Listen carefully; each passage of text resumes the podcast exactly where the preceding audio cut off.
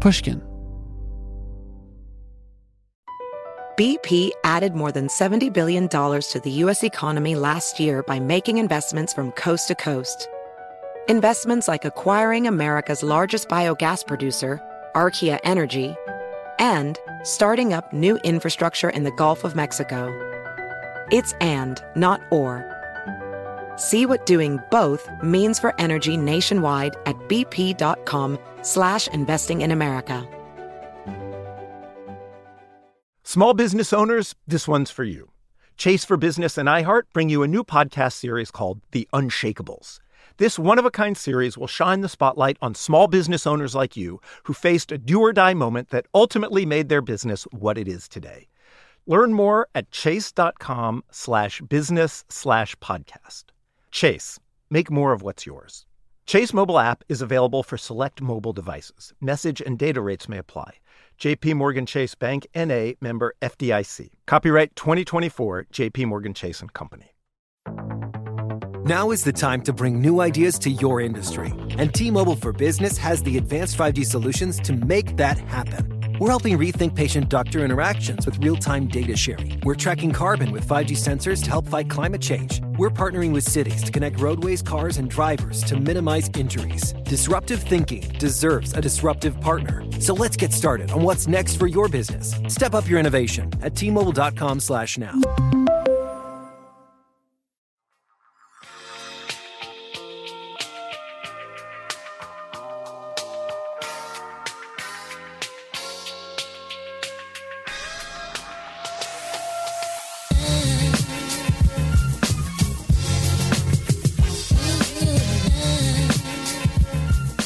Hey everyone, welcome to Talk Easy, weekly podcast of interviews with fascinating people from all walks of life. I'm your host, Sam Fragoso. Thanks for tuning in. So, for those keeping track, today marks episode number five for us here on the show, which means a month has passed since we first launched. And somehow, uh, I don't know how that's really possible, but I think that's what happens when you're pouring so much of your time into one venture. Um, time goes by very quickly. I learned. Uh, the responses, my God, thank you for, for the responses that we have received thus far. They have been particularly encouraging. Uh, those who have been critical of the show have been fair and honest in their assessment and uh, are helping us make it better. So I appreciate that as well. It, you know, it's a terrifying thing to put something new out into the world, something that has no backing really other than ourselves and the people working on this show. And, um, we're all hoping someone somewhere likes it and people have. And so thank you for doing that. And I think, I think we're in this for the long haul. So, um, again, forever and always, thank you for listening and tuning in. This week on the show, we have Wesley Morris, whose official position, critic at large, was created for him upon entering the New York Times. The first thing you should know about Wesley is that he's not someone who particularly enjoys receiving compliments so I'll save the superlatives for a later date. Before landing at the Times, Morris wrote for the Boston Globe, where he won the Pulitzer Prize in Criticism in 2012. Again, that's the Pulitzer Committee complimenting and awarding him. That's not me. I'm just relaying facts. Okay. Uh, soon after, he pivoted to the now defunct, soon to be resurrected kinda website Grantland, the beloved Bill Simmons run operation that gave Morris the space to write long form about popular culture. Morris was in town this past week to give the State of Cinema address at the 59th San Francisco International Film Festival, where he argued for the radicalization of actor Sidney Poitier and how it parallels the current climate of race in movies. Indeed, there are few critics who write as insightfully as Wesley does about race in movies. But he's not bound to that one subject. So in fact, when we sat down, we touched on everything from growing up in Philadelphia to appearing on At the Movies with Roger Ebert to finding that drive each day to continue working and writing. I'll say this, take it for what it is, but by the end of the conversation with Wesley, I felt particularly inspired. It was like one of those, it's like when you're reading a really great article and at the end of it, you're kind of like, oh, God damn it. That's really good. And there's no way I could have written that. Um, what, talking to Wesley's a little bit like that. Uh, he's particularly inspiring um, and thoughtful and generous, and it makes you want to be a better writer and human being. So, finally, here's Wesley Morris. I don't know much about your upbringing because the only time you've talked about it, it's pretty vague. Um, There's not. I mean, I don't know. I grew up in Philadelphia. My parents were married for a while, and then they were divorced. So you divor- uh, divorced early, right? Uh, yeah, in 1979, 80, Four something years. like that. My parents broke up when I was one, I think, like one and a half. Yeah, I, we thought they were married longer, and then my sister and I were going through some. We had to get some documents when my mother died, uh-huh. and we found out that the divorce was sooner than we than I remember it because I have such clear memories of their being married and their not being married. I mean, the transition from one state to another state Right. of of relationship. Um, hmm. What else can I tell you? I mean, we were poor. Uh, my dad was around. I didn't grow up without a father. Right. I just didn't. But your mom with- raised you. yeah, I mean, my dad. I mean, my well, I went to boarding school, so I mean, I was raised. I was raised in a lot of different capacities, but I think that my primary, the person I I would credit with raising me is my mother, uh, because a lot of the decisions that were made about my life were made by her. Um, but my dad was around. He was a good parent. We were buddies. Um, you know, he had a he started another family that he saw much more frequently than I saw him. But you know, he was a part. He, he had. Uh, I don't know what his custodial, what his legal custodial relationship was with us. I don't think there, there was one, but you know, at some point when the divorced parents are still kind of pals, I think that whatever a judge says the deal is, as long as you're kind of okay, nobody really says anything about it. So, I mean, my parents were friendly for my entire childhood. Well, that's not true. At some point, they became friendly. I don't exactly know what precipitated it. I think my mother just isn't much of a grudge holder. Ah. Um, Are you? no, no. I don't. I mean, I yeah, maybe. I mean, I, with people that I know, I'm, I'm pretty easy. It's pretty easy for me to forgive some things. I find there are cultural things that I. I mean, I won't be able to come up with an example off the top of my head of something Right. where like I can't. I cannot forgive X person for saying X thing, but you don't forget. Some things you just don't forget. I mean, you can get over them, you can forgive them, um, but you don't forget they happened. But for in general, no, I'm pretty. I've never, I've never cut somebody out of my life for in a way that would signify grudge holding. Um, I try to be an adult in terms of how I communicate with people. I don't always hold up my end of the bargain in that respect, but you know, I try What to be. does that mean? uh, I can be passive. I can be overly tolerant of things that I shouldn't have to tolerate. You seem like a nice guy. I'm nice. I am nice. I'm nice. I'm nice except for when I can't be nice anymore. Right.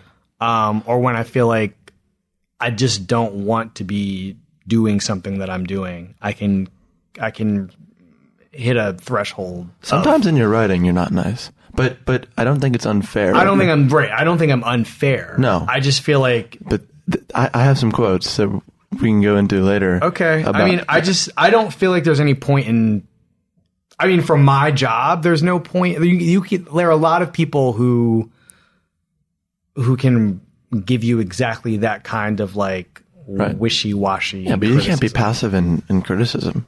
You can be. It just It doesn't- It yeah, just doesn't serve its purpose. Yeah. You know, at least in terms of how I imagine it operating. But I mean, generally, no, I do not hold grudges. I know you um, for a while went around because I I listened to the long form interview you did, Mm-hmm. and you were talking about how you used to go around like to grade schools. They would ask you to come and and give your how did you get into film criticism Mm-hmm. thing.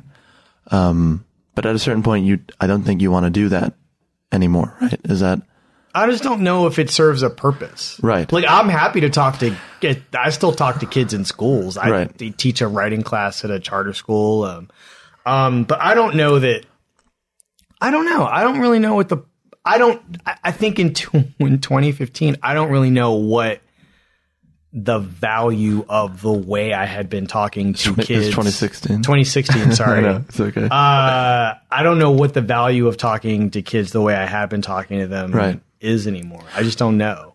so, so- the the story, I I think is from what I know is you wrote a review of something in eighth grade or freshman year of high school. Yes. The professor responded or the teacher responded favorably and said, "No, maybe you should do that," and then it happened. But it seems like uh, you chalk a lot of things up to luck. I mean, yeah. Uh, yes, it is not. I mean, but but there's you know there is being good at something, and then there's being lucky in terms of people recognizing that you are good. so it's it's a mixture of both. Oh yeah, I mean it's not. I mean there are a lot of lucky people who aren't talented Right. and have gotten very far in life, and then there are a lot of uh, really talented people who just haven't been lucky at all and have either stagnated or you know they haven't gotten to the point where they're where you know where their talent is sort of recognized as being as good as as as at least I think it is or as other people think it is. Um I was lucky in that I am talented, but I also had people who recognized that that talent was there and there were places for me to go with that talent. I mean, the other problem is not so much that people don't know that other people are talented is that there there are fewer places for that talent to find a stable home. Right.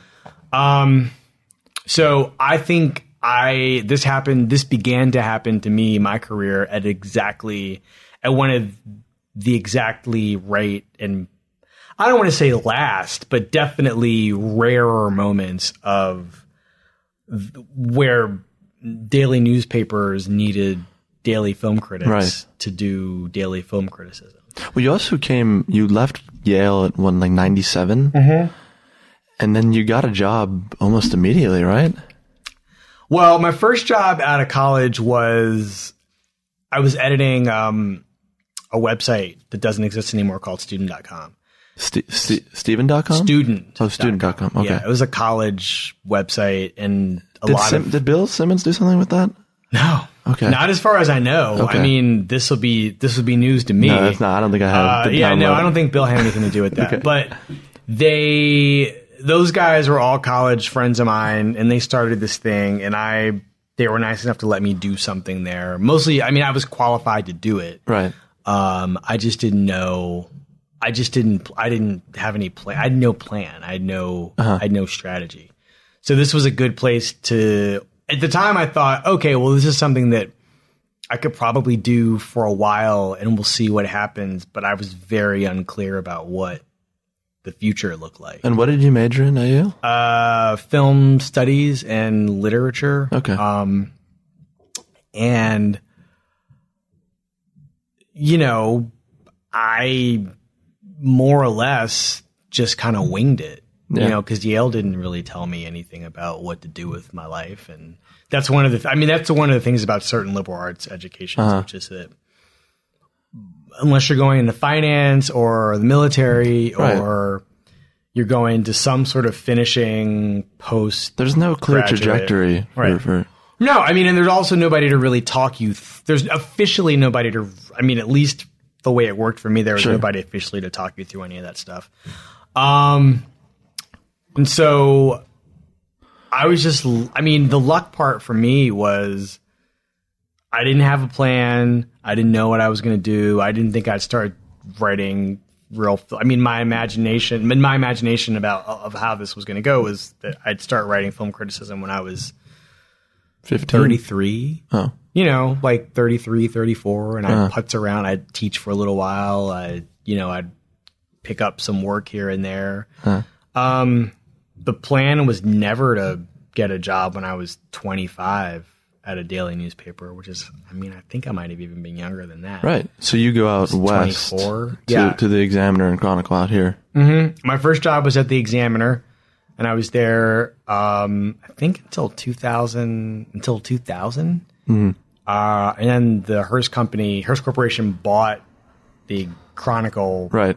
and then merged the staffs of the examiner with the chronicle staff um So in 2001, you have the job here. Mm-hmm. And one thing I wanted to talk about was you going on the sh- at the movies show with with Ebert. Yes. You had watched that as a kid. Mm-hmm. Like, run me through what that is. I rewatched it today. The um, the, when Oh. you're reviewing South Park. Sorry. No, what do you mean sorry? Uh, that, You- well, I just I've never What's- what's I've never sorry? I've never watched it. I just it just seems I remember what I wore. Yeah, well, That was- I will say uh, that you had glasses, um, and then you had a T-shirt on, and it was a it was, Yeah. it was a Wesley. It was fine. Um, I remember just sort of I, I- my memory of that was that I probably would have worn something different, but whatever. Yeah. it was 1999. I don't know what I, I was what, 20, 24, I think. Um, that was that was weird. I don't know. I, it's funny. Nothing. I think one of the things that people who know me find annoying about me is that I never really seem fazed by anything.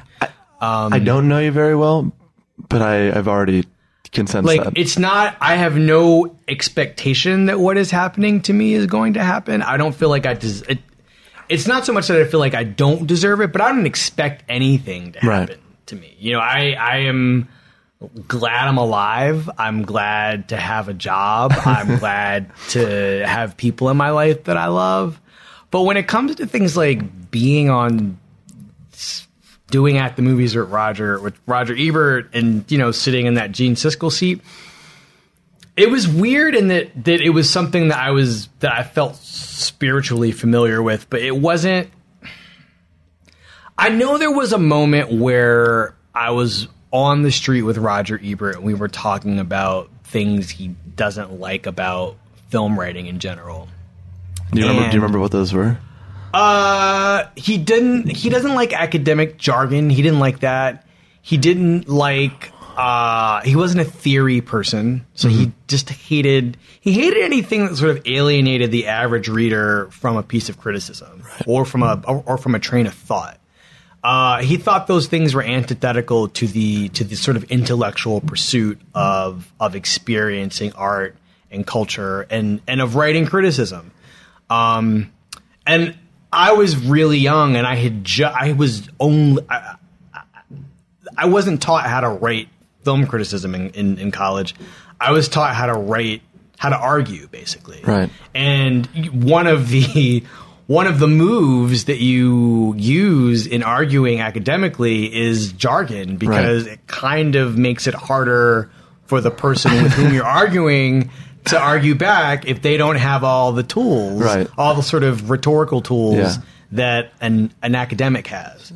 Um, you very much have that lexicon. I think that you tap into. I can use it, but now I understand. I mean, it wasn't Roger Ebert that made me aware of of that being a, a sort of counterproductive Right. criticism uh, tactic or or or device. Um, it was it was it was well, it was a little bit of that, but it was also just having editors who were who refused to allow me to use a lot of that language. And so I had to figure out what the language even meant practically. I mean, I knew what it meant, you know, in an absolute sense. I know mm-hmm. what a term, for instance, like extra diegetic means. But do I want to use that in a in a you know review of I don't know minions? If I do, if I if I am going to do that, like I have to really understand why why I would do it, Right. Um, and how to make it clear to a reader. Because now I think I'm older, and when you're 23, you just are kind of like, fuck everybody. I'm just going to write for my friends. Yeah. Um, and, that was and you're gonna pivot to that thesaurus, and you're gonna use words that are probably not. Yeah, I mean, I, I, I didn't. Yeah, I was, I was probably a much more defensive critic in a lot of ways when I was 23. Definitely than when I was 23 to like 28 than I was after. Um, I'm much more open to. I like to write as simply. I like to write a complex sentence or, or, or express a complex thought as simply as I possibly can. Right. Um, I really like that approach to writing now. And who knows how I'll feel in 10 years? Uh, maybe, that'll probably change. But I've definitely evolved to a point where where I understand what the problems with my 23 year old self are. Um, but anyway, like I have no expectations about about anything. And so I'm sitting on that on the set of that show. Oh, I was telling a story about Roger Ebert and and and Yeah, just how the that was that was one of the only moments where I was like, oh, this is interesting. This is actually this is happening. I'm like standing on the street with people stopping Roger Ebert to say, "Hey, man, hi." Yeah. and he would stop and talk to them and. Um, I just think the moment where worlds collide, where you have an idea of someone, and then you're with that someone for an extended period of time, it's a, it's an odd it's an odd experience. Yeah, he never to me. It's funny. I never spent enough time with him to see for him to seem entirely human to me. Okay. you know what I mean? He was still he. We were never friends. We were always colleagues. Like he would send me emails every once in a while about random things, and then sometimes about specific things that I'd written, hmm. and then I would send him notes about specific things that he'd written. But we were never friends at all. I never had a point where like and he never knew anything really personal about me that he didn't read, and I didn't know anything personal about him that I didn't read. Um, he definitely sort of, I think, I don't know. I mean, he can't speak for himself now, but I, I definitely think that he imagined his relationship to me as much more paternal or mentor like than than buddy like. Right. And so we'd see each other at film festivals, and you know, I was always happy to see him. But you know, Roger would go out in the world, and people, especially at a film festival, like people would just want to stand near him and hear him talk. Yeah. And he would hold court, and he'd be interesting. And even when he couldn't talk, he would find ways of holding court still. Yeah. Um, and it was interesting also watching that relationship change after he got sick. Um, you know, you could find him in the Palais at Cannes uh, before a screening started, and he would just be alone with Carol, the woman who helped take care of him, or um, or Chaz, and there'd be a kind of solitude about him. He didn't seem lonely or sad. He No. just seemed contemplative, but he definitely didn't magnetize people to him the way he previously had.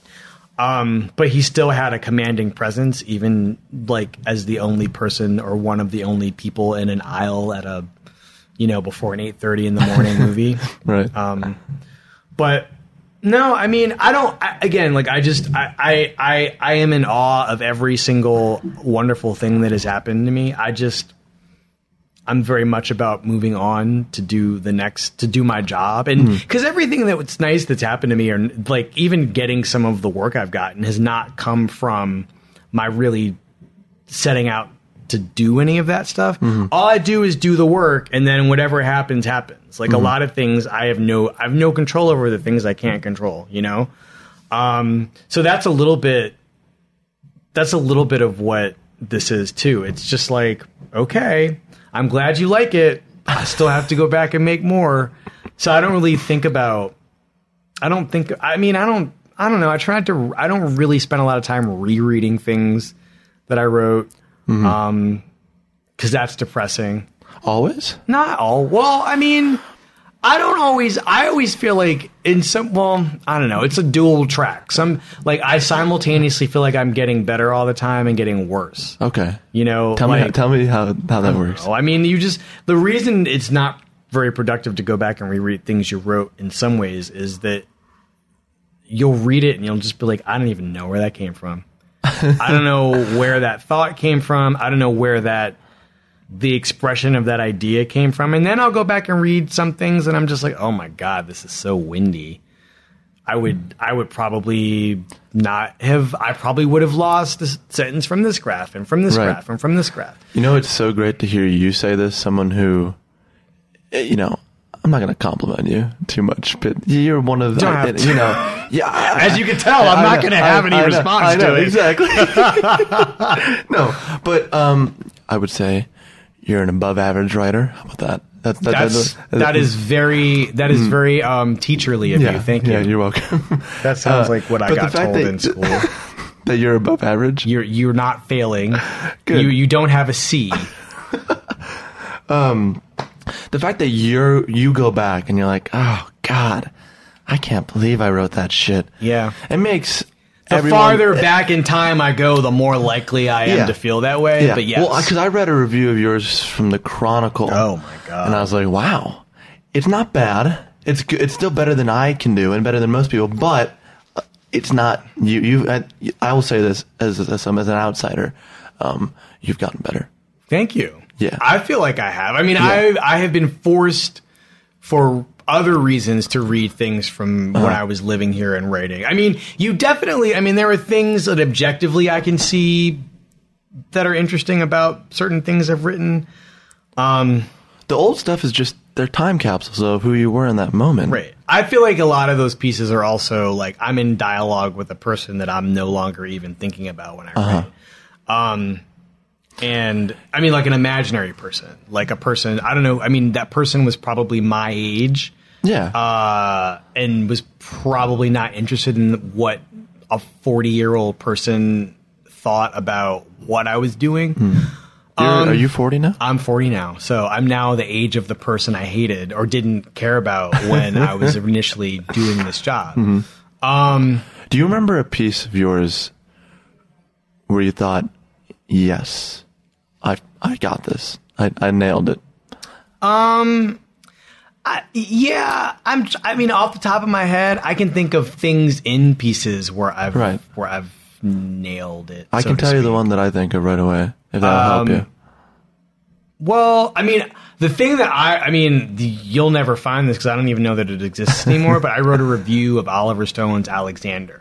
Okay. that at that point in my life was the most popular thing I'd ever written in terms of how people responded to it. I don't even know that the rest of the review is that good because I haven't I haven't read it since I wrote it at all. But I remember the first line of that review being, um, basically. I mean, I'm par- I'm paraphrasing because it probably required more setup to get to what I thought was funny. Um, but basically, it was Oliver Stone's Alexander has many highlights, and they're all in Colin Farrell's hair. um, and that was I don't know where that came from, and I there were like a there may be 800 words that followed that. I don't know if they're good. doesn't matter. But that was but that was just that was a line where I was like, well. I'm done here. There you go. Even though I have to keep writing, I think I'm all set. um, and I mean, there are probably some other things where I felt that way. There are definitely things where, like, I'll, I've said thank you, God, a lot. Like, I'll have a thought that just, I like, I like to run because running for me is a really, running outside, Yeah. especially, is really good for feeling good about where your thinking is going. Um, and I usually try to take mental. I don't bring a device with me to record thoughts. I just make a really strong point to just remember things that occur to me. But I'll have a lot of, I mean, not a lot of thank you God moments while I'm running, but a lot of the thank you God moments I've had have come while I'm running or exercising or something.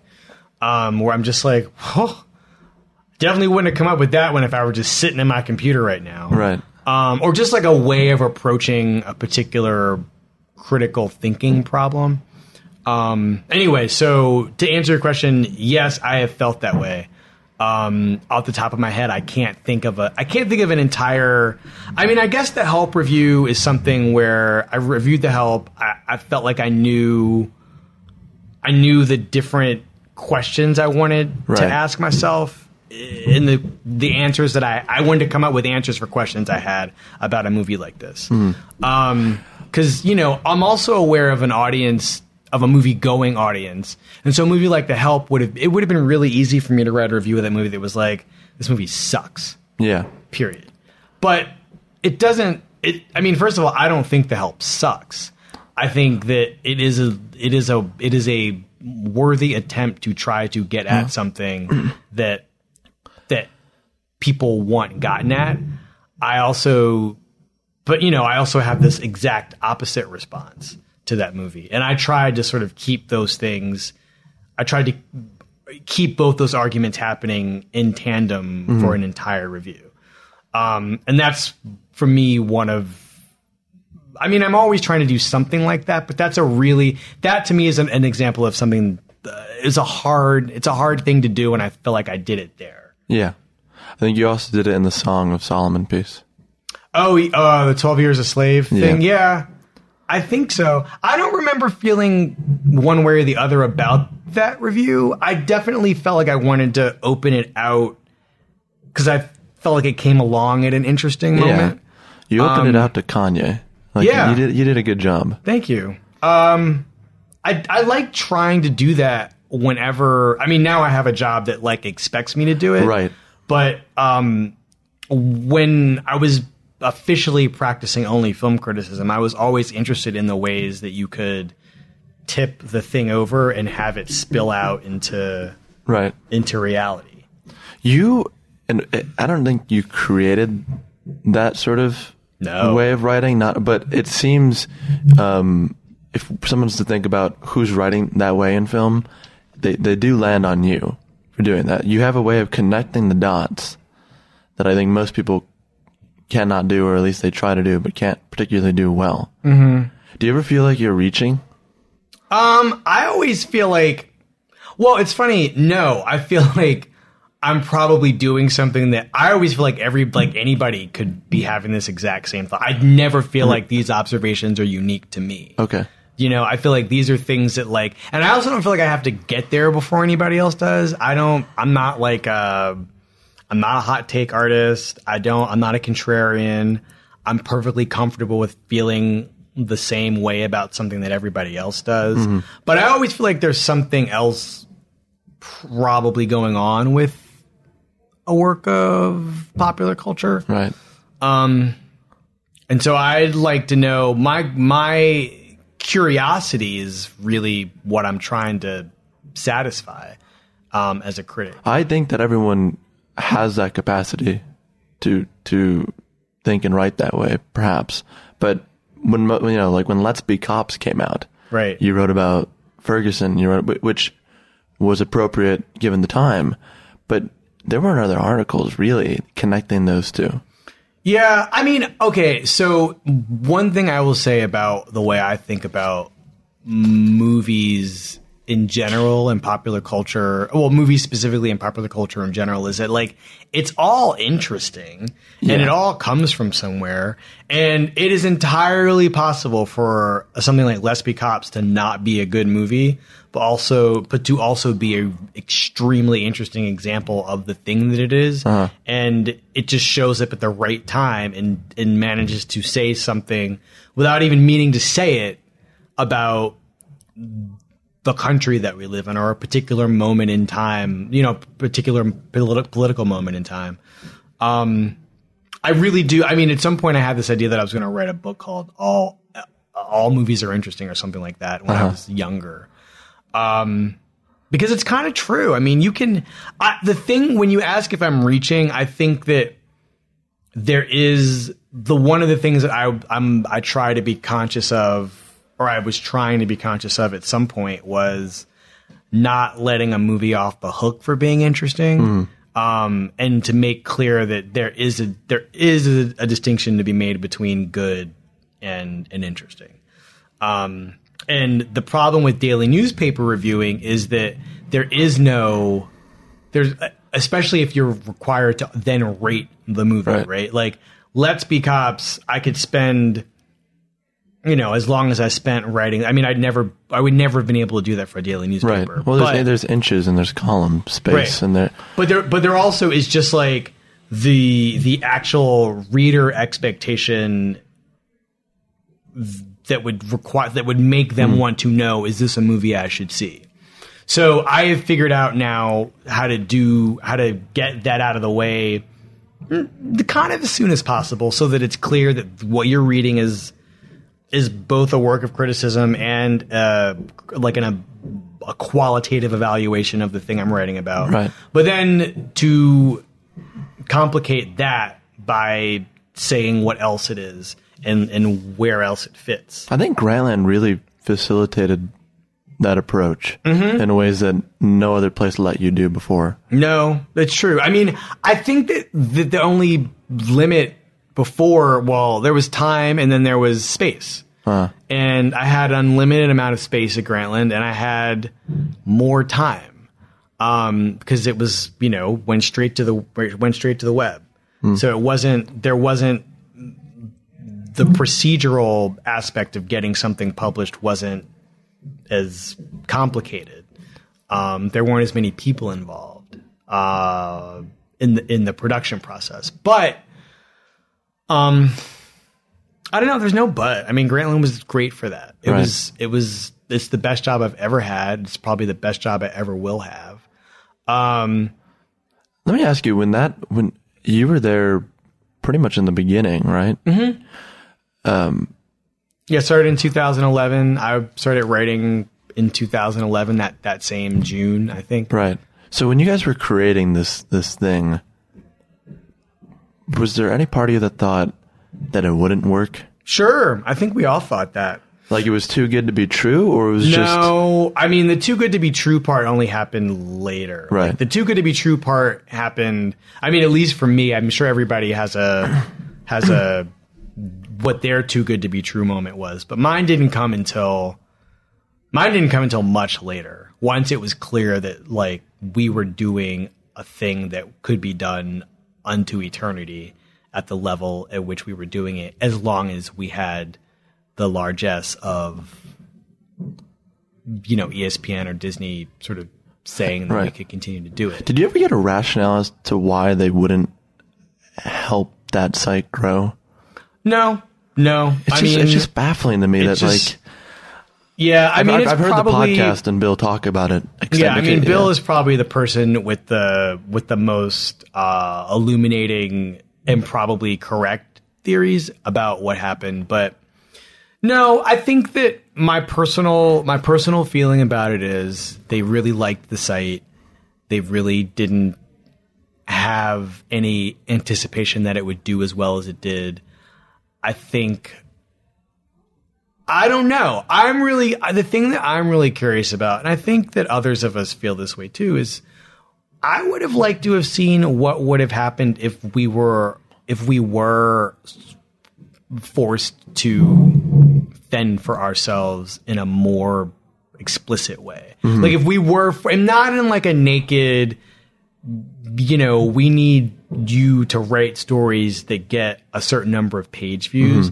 But we, I mean, we would do these live events and people would line up to see them. And I would have been one of the people in line to see some of this stuff if I hadn't worked at the site. right. Um, which is a good thing to say about your place of work. Right. I mean, I just would have wanted to be a participant in some of this, of some of this stuff. I would have been a daily reader of that site if I didn't work there. Yeah.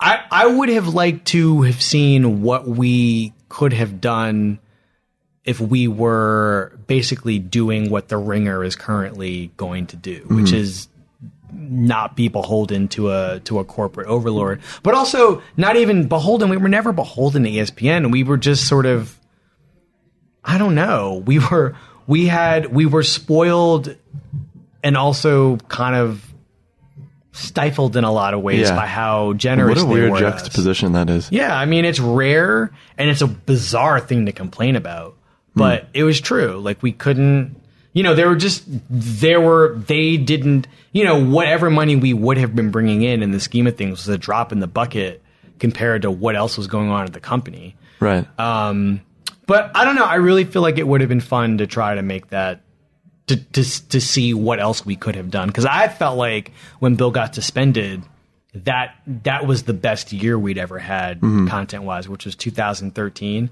Yeah. Or, or 2000 no 2014 was when he got suspended. Um, that was our best. That was our best content year, um, for sure. I mean, we were adventurous. We were like expanding into places that we didn't think we would ever grow into. Um, we were we had reached this level where the only the only option was to go even broader. Um, and then it was clear that just wasn't going to happen. Right. At some point. You don't seem like a particularly nostalgic person, but even for Grant, it seems Grantland is the exception. Yeah, I think. I mean, I, I, I speaking only for myself. I will never get over the loss of that site and job. Right. I mean, and look, I we all for most for the most part we're all great. And Yeah. if anything, it it made our lives better. Yeah. You're working at the New York Times I mean, now. I'm, I'm sure there's somebody who I'm not thinking of right now who was at the site when it closed, whose life isn't better Mm-hmm. professionally, and I, can't, I can't. Mo- I'll say for the most part, Okay, for the we're most part. Uh-huh. we're all we're all better. But I think for the most part, I think we all we all none of us would have left if Right. we didn't have to leave. When you enter the New York Times, the article that comes out, and here's an exact line I have it. A.O. Scott said he's like Oscar Wilde, breathtakingly funny and absolutely serious in the same breath. Um, that check cleared.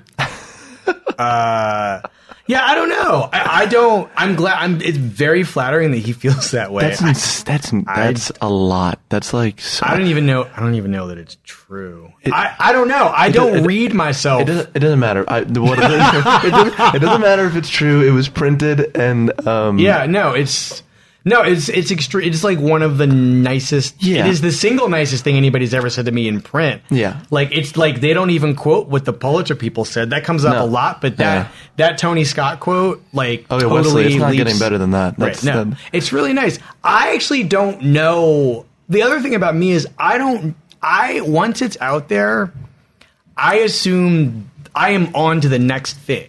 I'm either waiting for like I'm waiting for a tsunami of disapproval or contempt or something, Right.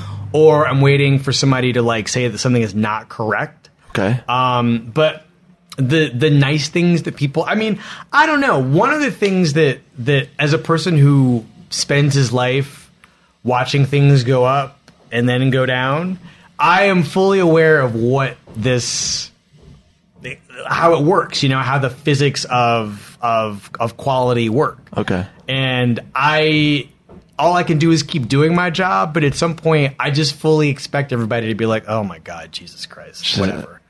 Oh, yeah. Well, we're, we're moving on.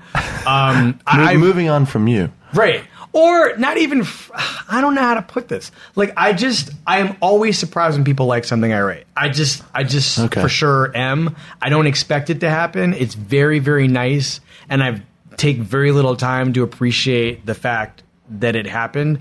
I am cuz you know in a lot of ways it is it is work. Like you do have to keep doing your job. Yeah. Um and so it really helps to not be big headed. It really helps to remember that you have to keep working. Um, and it also, I think, a humbling thing for me is, well, I can't really say that because I don't believe it. So, uh, okay. Well, I was just going to say yeah, that. What well, were you going to say? I was just going to talk about the art of criticism and that that, that re- it really is an art. Um, but you don't believe that. Oh, I do. I do believe that. I just think that it is an art that you can't like you can't paint something and sit there and look at it all day. You have to keep Yeah. you have to keep it going. So it's not it's a weird art, right? It's like a, it's a mechanical art where you know, you kind of are working on a kind of assembly line and like once the thing is sort of past your station, you just have to keep building something. That's a horrible uh, analogy, but I mean, it, it's not it's not entirely incorrect. Um, there's just not a lot of time to sit there and be like, yeah, I made that. there just isn't. Yeah. Even when people want to talk to you about something you made, like from a media standpoint, like I'm already probably working on two or three other things, Right. and don't mind talking about it. But um, and it's funny because they're never really interested in talking about the thing I wrote. They want to talk about the thing I wrote about. So, you know, in a lot of ways, I am my relationship to my subjects is is almost purely repertorial in some ways, you know? Um, I'm never really talking about how I wrote what I wrote or what I wrote. It's more about the subject matter. Right. Your uh, what's the official position title? At the at the Times, Yeah. uh, critic at large. Okay, it was an invented position, right? I, think that, Uh, don't I mean, there wasn't a critic they at didn't- large they prior didn't- to yeah, that. that that job did not Okay. exist at the moment I took it. There have been other people who've done a similar job at the Times. Uh-huh. What I'm interested in is like, forget forget the like it was a big deal that that, that they did that that quote. Uh, We don't have to go over over that. It's more. Do you ever feel that like you're being asked to do the same thing all the time and that you're being pigeonholed? Because I feel you are always the person that people seem to go to when, like when Dope came out, mm-hmm.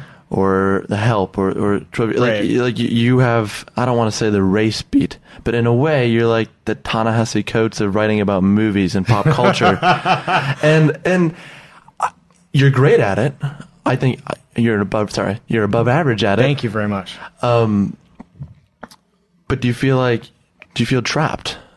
No, I mean I don't because I know I can write about anything. Okay. I don't feel. I mean, I do feel. I mean, in that same long form podcast that I did, I was. I also sort of talked about the my relationship to writing about race, which was that it is sort of a moral duty to to write about how race in popular culture works. Right. And it's not as though it, well when I started doing it. I mean, when I when I be, when I was made to feel aware of my doing it a lot When was that? uh, I would say like the mid 2000s um, when I was at the Boston Globe. Uh, I think it was it was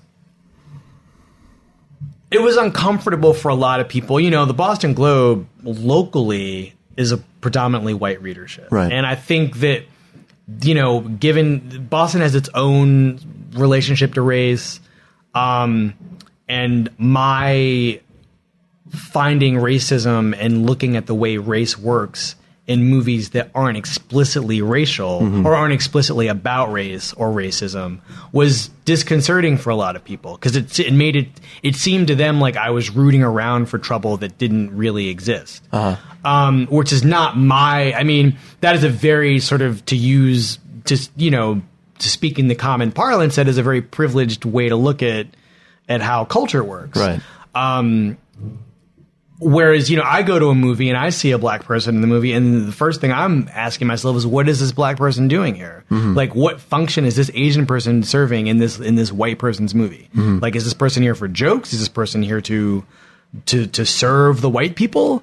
Um, and so I'd like to r- comment on that just a little bit. The whole review isn't about how this Asian person is here to be laughed at or made fun of.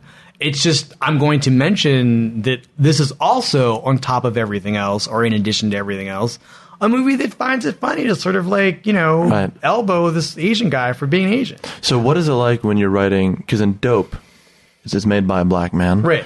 And you wrote, I just have it here. The elevator pitch requires a second elevator. That's almost like the hairline that you made about Alexander. Like that. That's that's a great line. Oh, I, remember, I remember reading that at Sundance, and then it sort of ends with you saying that uh, he's feeding. He's, he's feeding them black shit that white people like. Um, yeah. I mean, I couldn't say that at the times. I'd have to find a different, have to find a different word. But I mean, I do believe. I mean, okay, that is probably one of the harsher pieces of of, of criticism aimed at a particular director.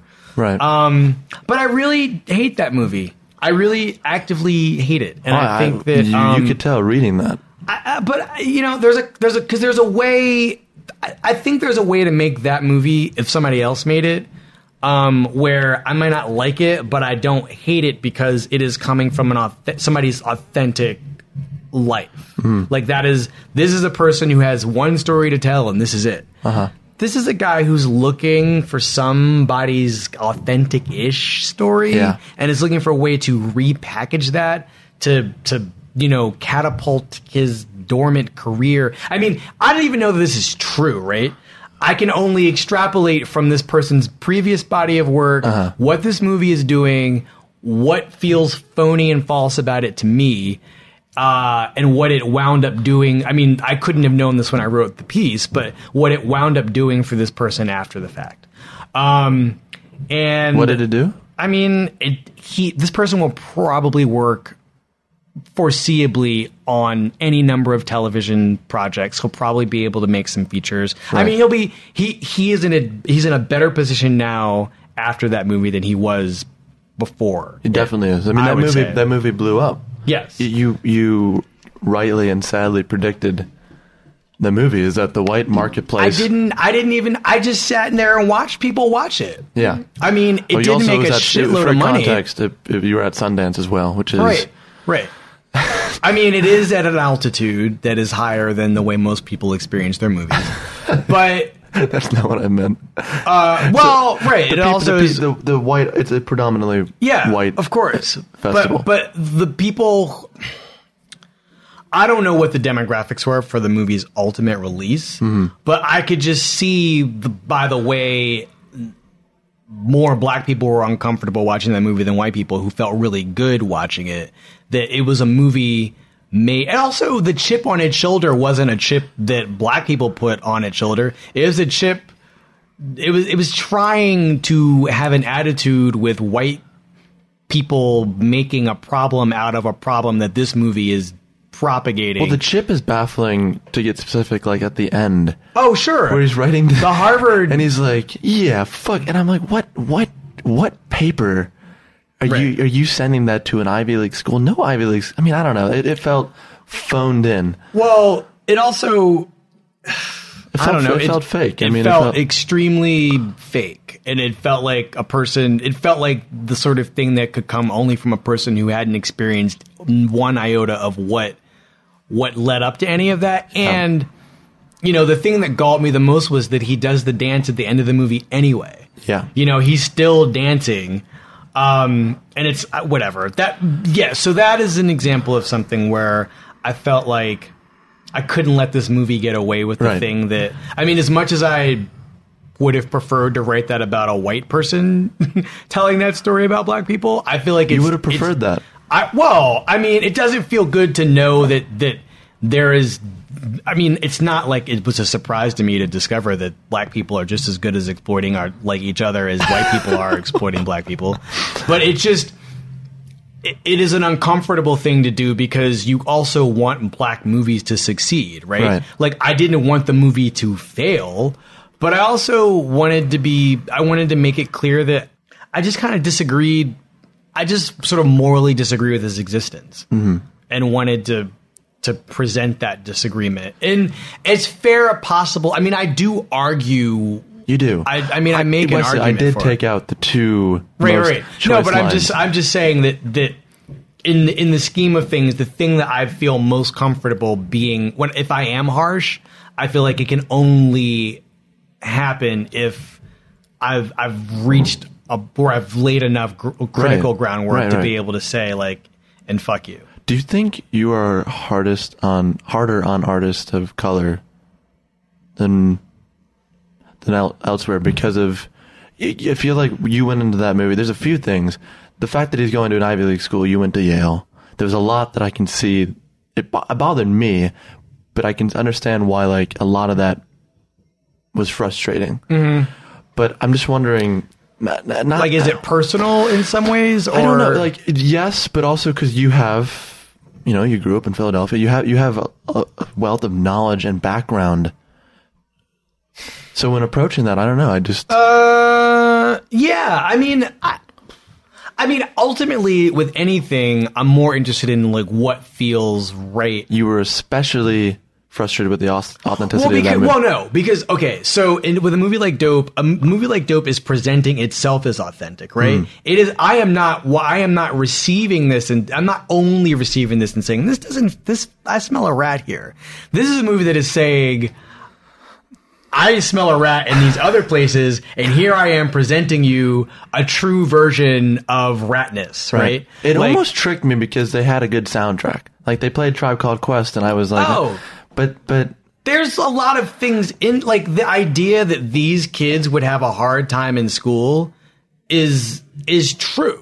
Like Yeah. I probably could have been well, I couldn't have been one of those kids because the problem with this movie is it wants to have it both ways, right? These kids are nerds, they're skate nerds, they're in a band. The other black kids at their school don't like them, which in 2015 is totally not true. Right. Like those kids are the most popular kids at their school period, right? And yet we're supposedly they're outcasts and they don't fit in anywhere and that they're not cool, but they're just not gangstas, right? Yeah. And so the movie, I mean, it's funny because because um, Keanu is doing a similar thing, but it is it's a much smarter movie and much less ambitious. And in its in its lack of ambition, winds up getting a lot more argued successfully than a movie like Dope. Because Dope also wants to be extremely commercial, but it wants to be commercial in the way that it thinks a movie going audience will accept black people. And this is, uh, I mean, I, we don't have time to argue the differences between Keanu and Dope, but I do think that there's a there's a Dope is 100% cynical. It is 100% not interested in like true black experience. It's a, it's interested in presenting like a diet version of that in order to pass itself off as real, but also to remain commodifiable and and and commercially viable mm-hmm. in a marketplace. And I mean, there's probably a way to do that so that you can be authentic and popular. But this movie doesn't have any idea how to be both at the same time. You've mentioned moral duty like a few times, and I'm fascinated because I think Roger had that as well. I, he often talked about the morality of movies in his writing, and I do think a lot of film writing or pop culture writing uh, rem- seems not to remove morality, but it's it's almost like the films are approached at arm's at arm's reach, or at arm's distance, and it doesn't seem. I think it was what makes your writing strong is like you're never removing that. It seems No, like, I it- it's, mean- it's like it's there. You're you're on the page almost every time. It would be one thing if the movies weren't. I mean, like if you just look at the way Marvel movies work, for instance, they're not. They don't. They don't pretend that what's happening in the world isn't happening. At least from the from the standpoint of like the military industry industri- industrial complex. Like it acknowledges that there is a system by which defense contracting gets done. It understands that there's a military and it defends things. It understands that there are branches of the government that can't be trusted. I mean, there- there's Right. a surveillance. I mean, it, it understands the way in which the government as an apparatus makes life good, bad, difficult, easy. And it would be crazy for me as a citizen and as a moviegoer not to at least acknowledge that aspect of certain Marvel, Marvel, Marvel movies because those movies acknowledge that that world does exist too. And it's it's not even an acknowledgement; it is an active part of, say, the Captain America movies. Those movies don't work without some awareness of the way it thinks the American government defense system works. right. Um, so it's impossible for me to review a movie about that and not like question the way that movie uses those ideas. Um, but I mean, at the same time, I mean, the morality is one thing, but I'm also interested in how make movies make me feel. Like what, like what, like bodily fluids does it bring out of me? Like what does it make me happy? Does it make me sad? Um, does it remind me of things? Um, I mean, I think those are really fun things to try to process too. And, you know, if you see a movie and it makes you feel anything, or if you see anything, you know, any sort of work of popular culture to listen to, read, watch, to, if it affects you or moves you or bores you or some things you, I feel like you have a, you also have a duty to, to report that. Um, and I feel like a lot, I mean, when I read a lot of film writing, I, the sensation part is the thing that I, I mean, when I read writing criticism of any kind, the thing that I most want is send, I mean, I want intelligence and all of those other things, but I feel you also can't quite get to that, those points without some degree of relationship in terms of, uh, between the thing you watched and how the thing you watched made, made you feel. I've never read a piece of your writing where I thought you were bored or you were um, not so much bored by the movie, but that you're always I don't know if it's excitable, but it, it's like you have passion, mm-hmm. and you seem to have an endless supply of it. Even though the sort of at the end of the speech yesterday, you talked about you know you mentioned how most movies are not. What was the line exactly? It was Well, they're not talking about anything. they're not talking about anything. yeah. So, how do you manage to keep talking about everything when these movies are most movies are not talking about anything? Um, I don't know. And the thing that I was saying before about the physics of of of how we do what we do, I don't know at some point if this is like. I mean, the, one of the things is one of the reasons I never sit back and I'm like, oh, that was a good one, is because I always just I think. And you, you know, if anybody who spends enough time writing about directors should know this. Like at some point, you just start start to lose it. You know, you just aren't as good as at some point as you used to be. And then there are people who who who at some point, you know, I'm about the age. I don't know what I mean, I have to look at this and see like what the average age of peaking is. Okay. For like for people for filmmakers I like or like musicians I like. But I would say I'm somewhere in the peaking area, right? Do you think you're peaking? I mean, I might have already peaked. I don't know, but I'm somewhere in that, like somewhere between 35 and 50 Right. is that zone, right? And I mean, obviously, many, many people have done amazing work past 50 Sure. and before 35. But I would say, I mean, this is an interesting thing to poll, right? Or like you could probably, you don't even need to have a, I mean, if some of it's subjective, um, it's a probably all entirely subjective when it comes to the question I'm actually asking, which is, which is like, what happens to, does the energy run out? Right. Like, do I suddenly just get bored doing this? And there are a lot of days where I'm like, this is dumb. Really? No, I mean, yes. yes. No, like really, like, I mean, I believe in it. But you know, it's like six o'clock in the morning, Right. and you're like dragging yourself across your apartment. You're like getting dressed to go to work, and you're just like, "What do I have to do today?" Oh, right, I have to write something that sounds smart about girls. Is that really important? And then I'm like, yes, it is. I get to a point where like, yes, it's fucking important. but it takes it like sometimes there are days when it just takes a little bit longer to Right. get to like, yes, this is important. Some days it's like instant. Like I don't even have to there is no sort of meta conversation you have to have with yourself about Right. whether or not you should be doing what you're doing.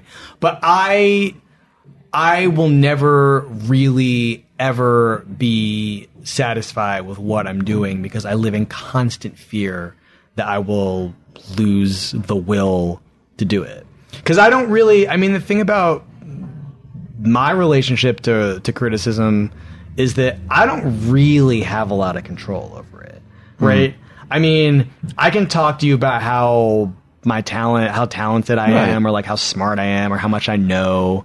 But what are those things really, right? Like, I don't have any control over what my brain does when I sit down to talk to, to write. Yeah. I really don't. Like, I don't have a strategy. I just hope for the best. like, I really hope that my brain just works that day. I, and I'm, I mean, I don't know how else to put it. Is a completely cosmic, spiritual, beyond my control sort of thing. I don't know how. It's not like. And I guess athletes would probably say a similar thing, right? Like, I mean, they can sit there. I mean, I write every day and the writing every day sort of makes it easier to know how to write. Like I know how to construct a sentence. I know how to play with sentence construction. I know how to be like cute with language.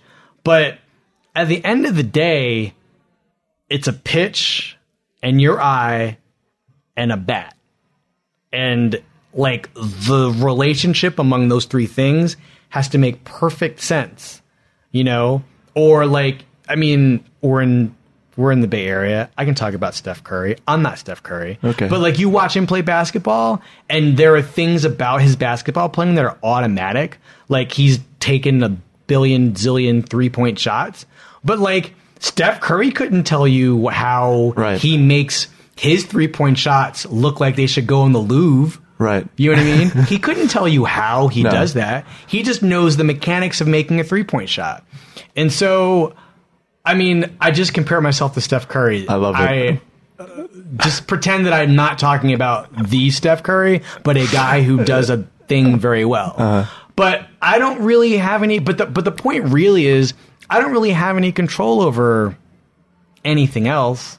You know, and then there are days like I feel like there are a lot of days where like I feel more like Serena Williams than I do like Steph Curry. where like there are days where I just don't I gotta force myself to do it. Yeah. Like winning ugly, I feel like there are a lot of days like the day Prince died, I was writing three different things. That was a winning ugly day. You if I won it all. You know what's crazy? um, I listened to because you went on Simmons' podcast, Mm-hmm. and he said, "Are you writing something about Prince?" And you weren't excited about it, not because Prince had died, but I could sense that there was something like you had to respond now Oh well, yeah, because my instinct was to wait. My instinct, my my non-news, non-journalism instinct was like, I have two other things to write. Is there any way we can just put this off for four days? I was not excited to write that piece, Right. But then, you know, I hung up the phone with Bill. I got off the phone with Bill. I had finished. I think. When did I did I talk? I talked to him on a Friday. So I that piece. Oh, I think I'd already written that piece. I think that it piece hadn't was been. It hadn't been out though. Right, it wasn't out. No, Yeah. it was, but it was, it was ready to go. Okay. I think I wrote that piece. I mean, part of the reason I probably didn't sound excited is because I hadn't slept. I stayed up all night to write that piece, Uh-huh. so I had not slept one wink. I think I slept for thirty-five minutes at my desk like this, but that was it. Yeah. Um.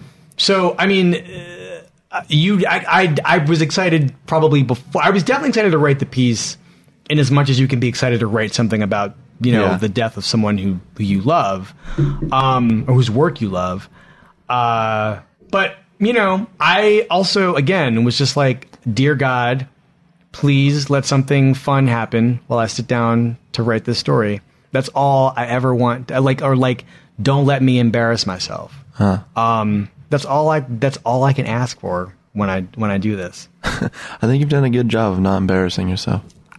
I mean, let's let's talk in ten years. I don't know. I mean, I feel yeah. Thank you. I feel like I've I've not done a terrible job at that, but you just never know. Yeah, that's okay. Thanks for doing this. Sure. This Thanks for having me. All right, man. Well, there it is. Thanks again to Wesley for the words of wisdom and for coming on the show. You can read his work on a weekly basis at the New York Times, where he continues to write illuminatingly on everything from Lemonade to Prince. You can also hear him sporadically on the Bill Simmons podcast, and also look below in the show notes to read all the pieces we discussed throughout the conversation. A special thanks once again to Laura Molinari and Tom Winterbottom at the San Francisco Film Society for helping make this interview happen and for being generous with their headquarters space throughout the 59 San Francisco International Film Festival. Remember to subscribe to the show on iTunes and SoundCloud or your favorite podcasting app. If you want to send mail of any kind, hate mail, love letters, love letters about how great lemonade is, whatever you want, email the show at talkeasypod at gmail.com. I promise I read every one of these. You can also follow the show on Twitter and Facebook at TalkEasyPod. And lastly, if you have a spare moment in your busy day, please give us a review on iTunes. It helps us reach new listeners. Our theme music is provided by Vanilla. Our executive producer is David Chen. Graphics by Ian Jones. Technical assistance provided by Joe Stillwater. The show is produced and edited by Corey Tad. And I'm your host, Sam Fragoso. Thank you for listening. I'll see you next week. people